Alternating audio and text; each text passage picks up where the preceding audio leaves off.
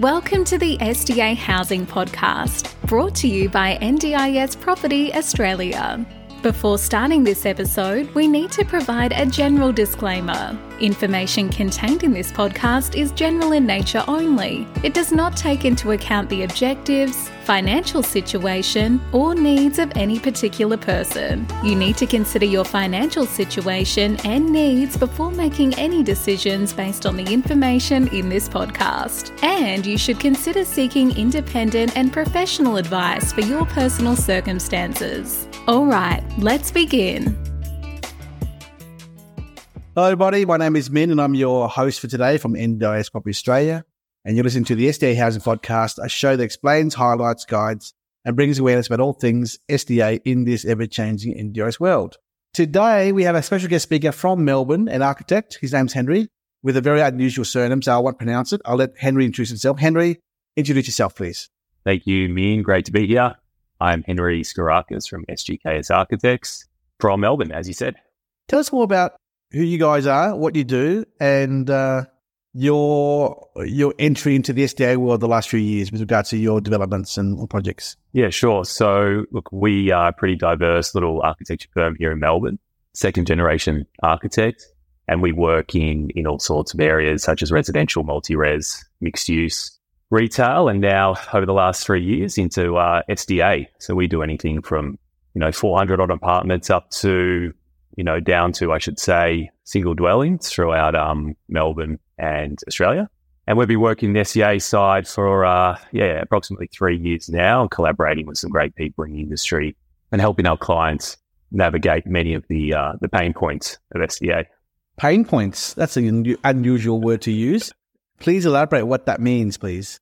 Oh, look, there's there's a lot of pain points in anything now in, in development and construction anything from planning to to just you know construction costs. But we are very aware that SDA has a different set of rocks, as we call them, and um, just just all the the red tape, getting the right teams together, getting the correct information to be able to deliver the right product, and also kind of I guess avoiding some of the cowboys that are also in the industry. Oh, another unusual word. What's a cowboy mean? oh, look, I don't want to offend anyone, but there are there's lots of different um, people trying to, you know, deliver different types of SDA. But um, as time goes on, you know, like in any market, the the buyer is getting more educated, and there's certain product that probably doesn't do as well as it used to now that the the area is, um, you know, growing and becoming, um, oh, how do I say, maturing, and uh, there are still people trying to deliver product that maybe is a bit outdated and trying to get on sell that and, and also try and get people on board for certain projects that really just don't really work anymore with the, the current climate. Gotcha. So you're the new sheriff in town trying to get rid of all the cowboys then, right? No, not at all. I think every every, uh, every town needs a cowboy, but um, look, just just um, look, we we we're, we're very happy with where sit, where where we are sitting in the um in the design space, but that's also only because we're working with with great people, great partners in in providers and SIL providers to then also educate us so we work, yeah, collaboratively as a group to to achieve the best result for our clients and also, you know, social impact and, and, and the best product for, for participants as well. So you specialize in multi-res, a lot of SDA apartments in the marketplace for Melbourne. What makes a good project in terms of SDA apartments? I mean, describe the internals, externals, the, the amenities. What have you seen out there that, whether it's your jobs or, or other people's jobs, what have you seen out there that actually looks and feels right for the community? Well, look, it also depends on lots of factors there. It depends on location, obviously, is, is number one. As we say, rolling distance to a certain level of amenity so that people don't have to go too far to be able to live a, a good life and feel part of the community as well. So we have seen some products that maybe don't have the greatest of rolling distance, therefore aren't as attractive to the educated buyer or, or renter. And therefore those projects sometimes fail, sadly. And then, then, you know, you're left with more tenancy vacancy risk, I should say. So, but good projects are, um, location is number one. We are finding some people like to, to salt and pepper, you know, 10 to 15 within the bigger projects. And there are other people that prefer to have a standalone, you know, eight pack or six pack, as we call it. But as we know, we don't know the end user until later in the project. So it is quite speculative and there is element of risk. But um, just providing a really good level of amenity uh, internally and in common spaces for the participants is really key now, a real point of difference. And also blending them in with other retail, other commercial, and also other tenants as well. So that's part of a community. One of my um, one of my contacts asked me this morning, and I said I'll ask you: Is the apartments that you're working on are they all class three with fire sprinklers, or, and or is there ever a class one apartment for SDA? That's a great question. We're going through that today as well because, um, as you know, I mean, we're delivering our first finished product this week, uh, 15 apartments within a, a larger project of around 40 apartments. Now, depending on the building surveyor, depending on the scale of the project as well, it can change the class, but the building surveyor is the one that does does make that call. And some building surveyors are looking at it quite differently. So I think it depends on the scale of the project can um, determine the class as well. You, didn't give me an answer, really. let, let me rephrase it. Uh, a lot of people, being participants, providers, families, and promoters of this product, would agree that in a, in a multi-res building, obviously it's hard to get out, obviously. So you would assume obviously. You would assume that there'll be fire sprinklers in all these um, apartments. But that's just an assumption based upon, as you say, the building surveyor. But the, the common sense approach says, well, why would you build a, a block of units or apartments in one six pack or eight pack or even a high rise without fire sprinklers whereby they can't get out and or it's put it in danger? That, that's common sense, I guess. Yeah. Why, right. why, would a, why would a building surveyor say, my question is, why would a building surveyor say, no, you don't need fire sprinklers in a um, high rise apartment for um, well, look, so, some of these, as we call them, um, say a six pack, might have four on the bottom and two on the top, and therefore you can start to to look at different types of egress and, and, and fire access as well. But look, there is such things.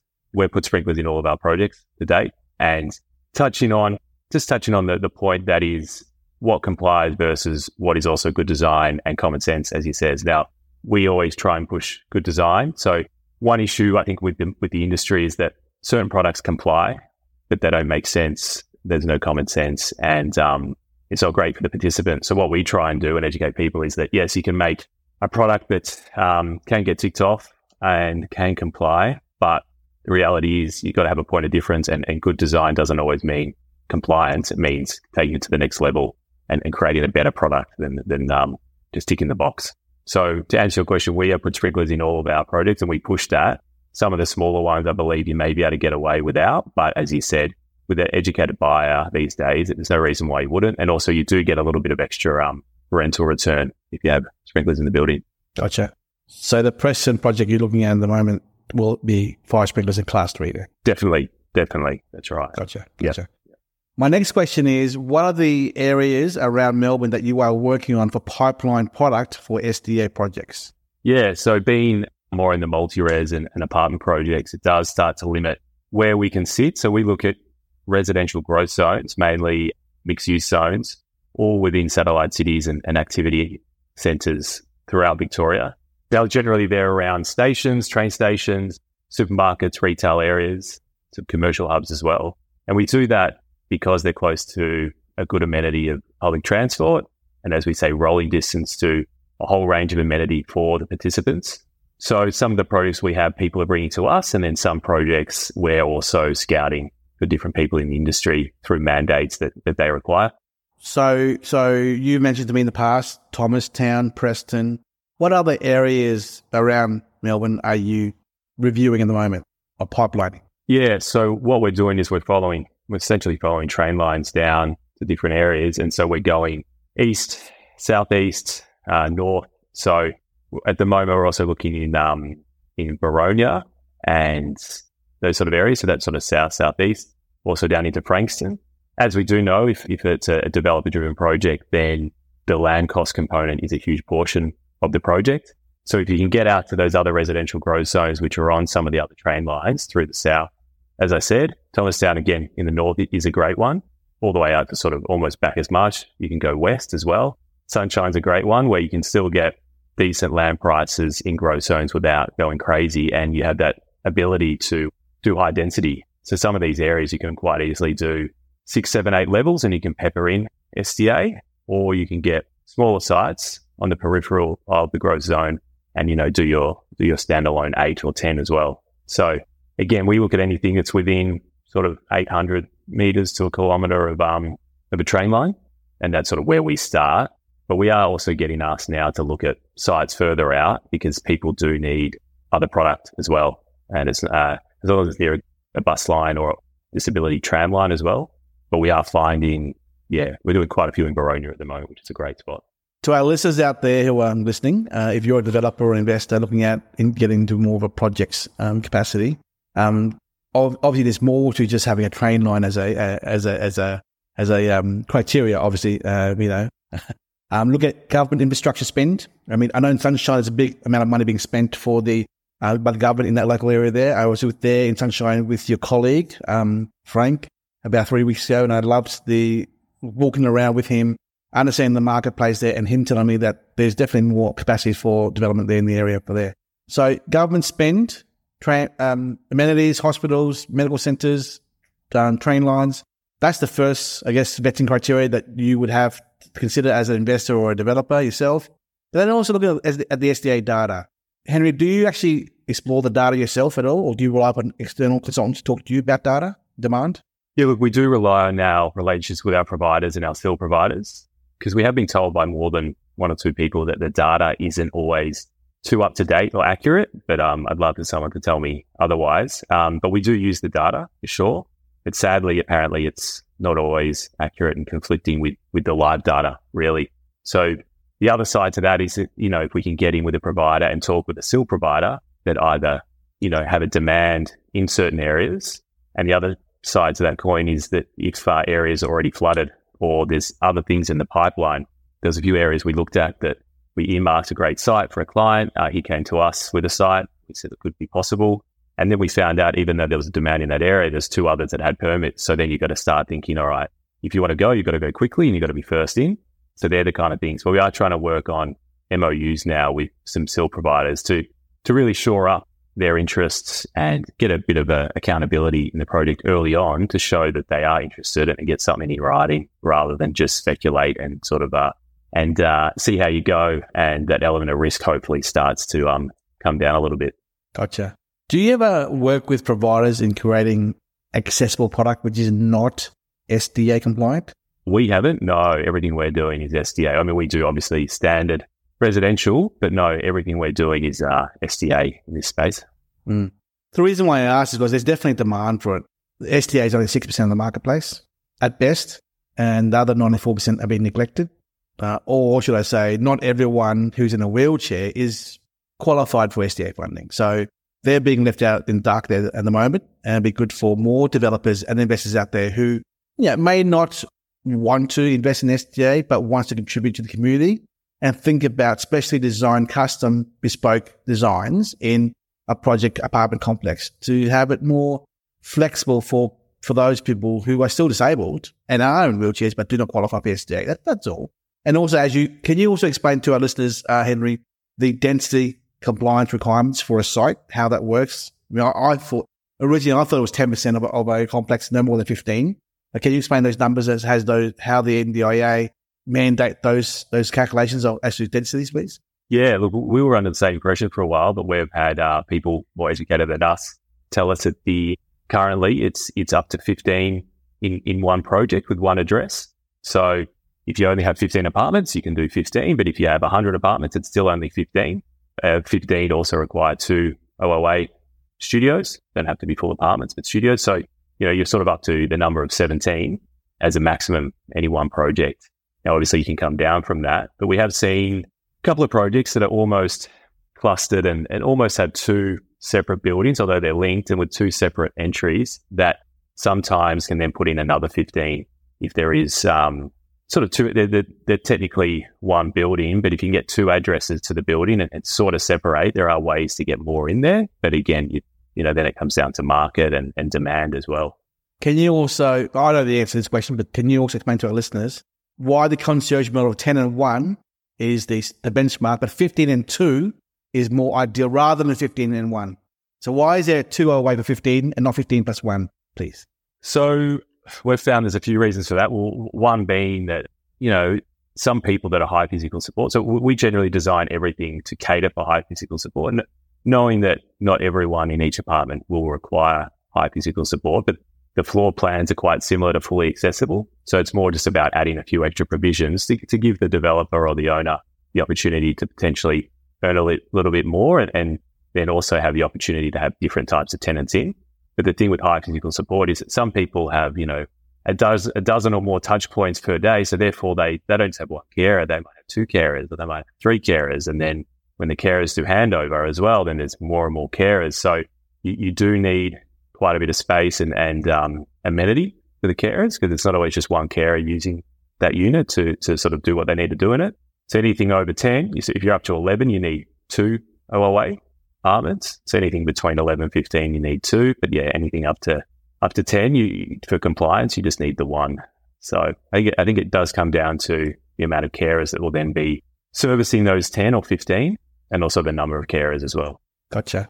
A point that's been very contentious in the marketplace with lending the last six months or so has been the ownership of the OOA in a concierge model, be it 10 and 1 or 15 and 2.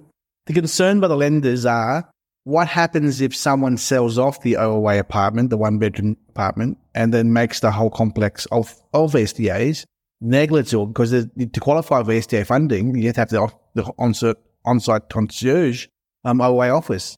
In your projects that you work on, do you wrap up or modify the bylaws or strata rules to ensure that the OOA, well, example, unless all owners of all the, of the apartments of SDA on the site approve of the sale of the OOA, it cannot be sold, and or all the apartment owners actually own a, a one tenth of the OOA.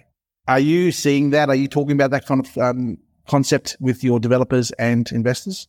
Yeah, we, we, definitely are. We sort of plant the seed for them, but then uh, we do lead on their legal team to help navigate that. So we essentially just, you know, let them know that no matter what, the OOA studio or apartment needs to be linked to the rest and it's never, never going to be separated. So they've got a few options, but we certainly just, you know, let them know from the early days that it, it's not a separate apartment. It, it, does have value. And as you've, you've, you know, shown us, Minh, as well, it does have value to that, that unit, but it has to be uh, attached. So look, I think, I think the simplest way is for all all apartments to own, you know, ten percent of it or fifteen percent.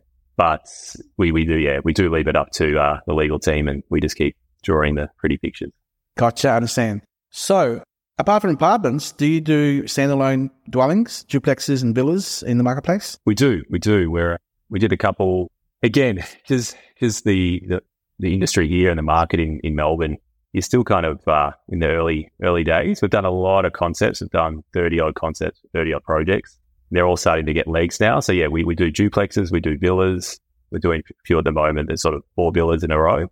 The, the tricky one in, in Victoria is this land prices have just gone through the roof. So to get villas to stack up can be tricky, but we are hearing now from SIL providers and, and providers that they're open to having villas further away from a certain level of amenity so that you can get that lower land price because there is such a demand that there's demand for all sorts of product, right? You know, anything from more expensive apartments in more expensive areas to to the outer areas of um of Melbourne as well. So we are doing all sorts. We're doing, as I said, the Pepper model, standalone villas, duplexes.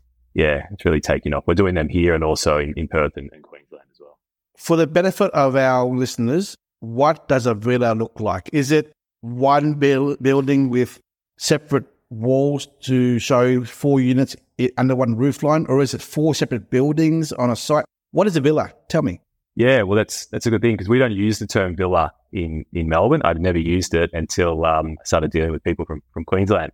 So we're finding you can you can do either. It depends on the site. You can almost do row housing villa as long as the site uh, lends itself to that and also the site constraints, planning overlays. It all has everything to do with it and access to cars and where the cars are parked relative to the villa.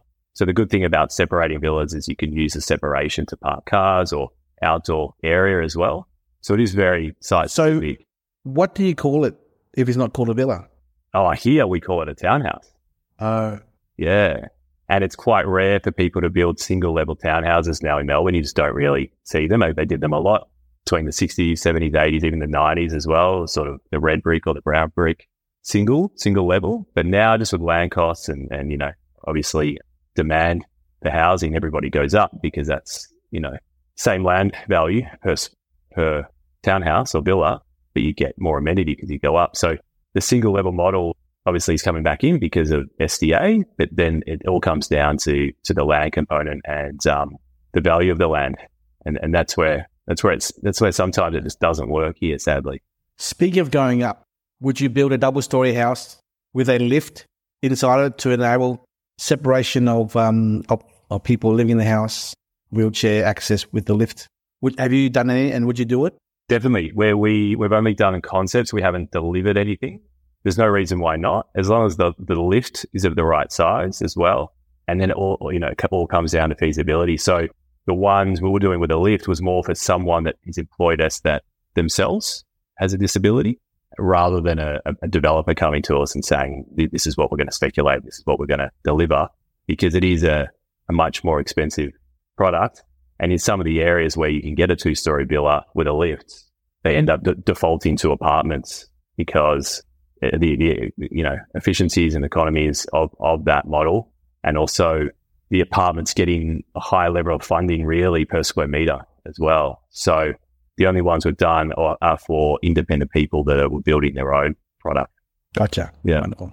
Henry, any uh, final words of advice for any listeners who want to engage an architecture firm like yourself to do uh, individualized concept drawings for a block of land for a, for a dwelling versus uh, someone who may own a larger block of land who are, who, who may be considering getting into a four pack, six pack apartment complex. What's what's your advice before they, they come to you um, to to engage?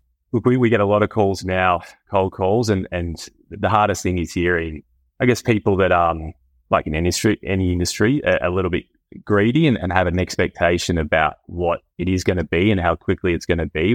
Some people liken it to the childcare craze that went on and is still sort of going on. But the thing is, you don't get a commercial lease with a stack of apartments. That that's the that's probably the trickiest thing. We, we're not really seeing head leases as much anymore, and a lot of developers are calling saying, you know, I want a head lease of X amount, and I want it guaranteed, and I want a commercial lease, and then the tenancy pays all the outgoings people just need to understand that it is 10 or 15 individual uh, residential leases rather than a commercial lease. So it is a very different model.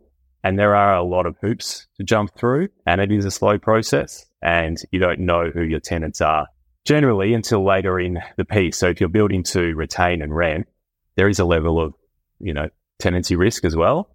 But it is a great social impact project, a great way to go down, and it also can really underpin projects. You know, we've we've stitched in again 10 into other projects that maybe we're going to fall over or or not quite get off the get off the mark but then there's a level of con- confidence in the project as they sort of either pre-sell or look to almost pre-lease 10 so it can be a great way to to again do something good, good for the social impact and also underpin a project. But all I would say is get ready for a fairly slow process. Planning, especially in Melbourne, is very slow they're trying to change that around care and maybe speed up that process. I would just say, yeah, vet a few consultants. Like where we we enjoy it, we think we're good at what we do, but also there's a lot of people, you know, a lot of people out there. Work with someone you can work with, and, and don't just do something just for compliance. Do something with a point of difference so that your product stands out to people looking for a good product. Wonderful words, Henry. If, uh, if anyone wants contact you, Henry, how can they contact your organization, please? Oh, look, uh, phone or email. Uh, best email being info at sgksarch.com. Our web- website has a bunch of uh, projects on it, selection of it, not all of our SDA, but it has a portion. And that is just sgksarch.com. And on there, you can find our contact details or look us up or give us a call and um, come in for a coffee and we can discuss the project needs. No worries. Well, um, for our listeners, if you're uh, looking to meet Henry, you can also meet him at some of the conference events that are happening around Australia. You've been invited to a few little conferences and expos and um, seminars. What locations are they uh, happening in? Look, they're happening all over. We're, we're going to be doing some of the workshops and the conferences in, in Perth, in Melbourne, at this stage, Sydney and also Brisbane. Sadly, we can't make the Adelaide and Tasmania, but um, at the moment, it's those dates throughout March, April, and May, I believe. Yeah, wonderful. Well, um, if anyone wants to know more about the services of Henry, please contact him directly on the website or otherwise call our office. We'll definitely be attending some of those events as well. We'll promote them, those events on our um, social pages as well. Henry, thank you so much for your time. Really appreciate it. We look forward to working with you in more detail with more up and coming projects that you are rolling out around Melbourne with our client base and our investors, developers, and builders as well. And uh, we hope that uh, our listeners have really enjoyed um, uh, understanding more of what goes in the uh, background of creating a product for SDA in the Melbourne market. Thank you so much, mate. Pleasure. Thank you, Minh. We hope you enjoyed this episode. Please make sure you are subscribed and following us so you can keep in the loop with all of our upcoming episodes. We would really appreciate it if you could leave us a five star rating, a written review, and just share this podcast with those that could benefit. Until next time, catch you on the next episode.